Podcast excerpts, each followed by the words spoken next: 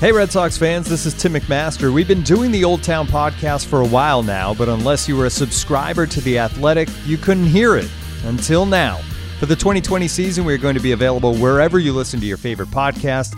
So if you've never heard the show before, here's what to expect. Think of it as a weekly town hall meeting with smart Red Sox talk from those around the team and around the game. The Athletics Red Sox writers Jen McCaffrey and Chad Jennings will be frequent co hosts. Steve Buckley will stop by as well. We'll also have former players, broadcasters, and other writers along for the ride, all bringing their unique perspective on Boston's Old Town team. You can catch us every week starting March 2nd all season long. If you've been listening to us on The Athletic, don't worry, you can still catch us there ad free.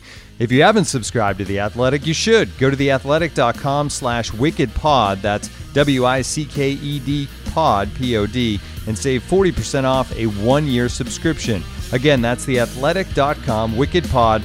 Once subscribed, you can listen to the ad-free version of the pod. Thanks for checking us out.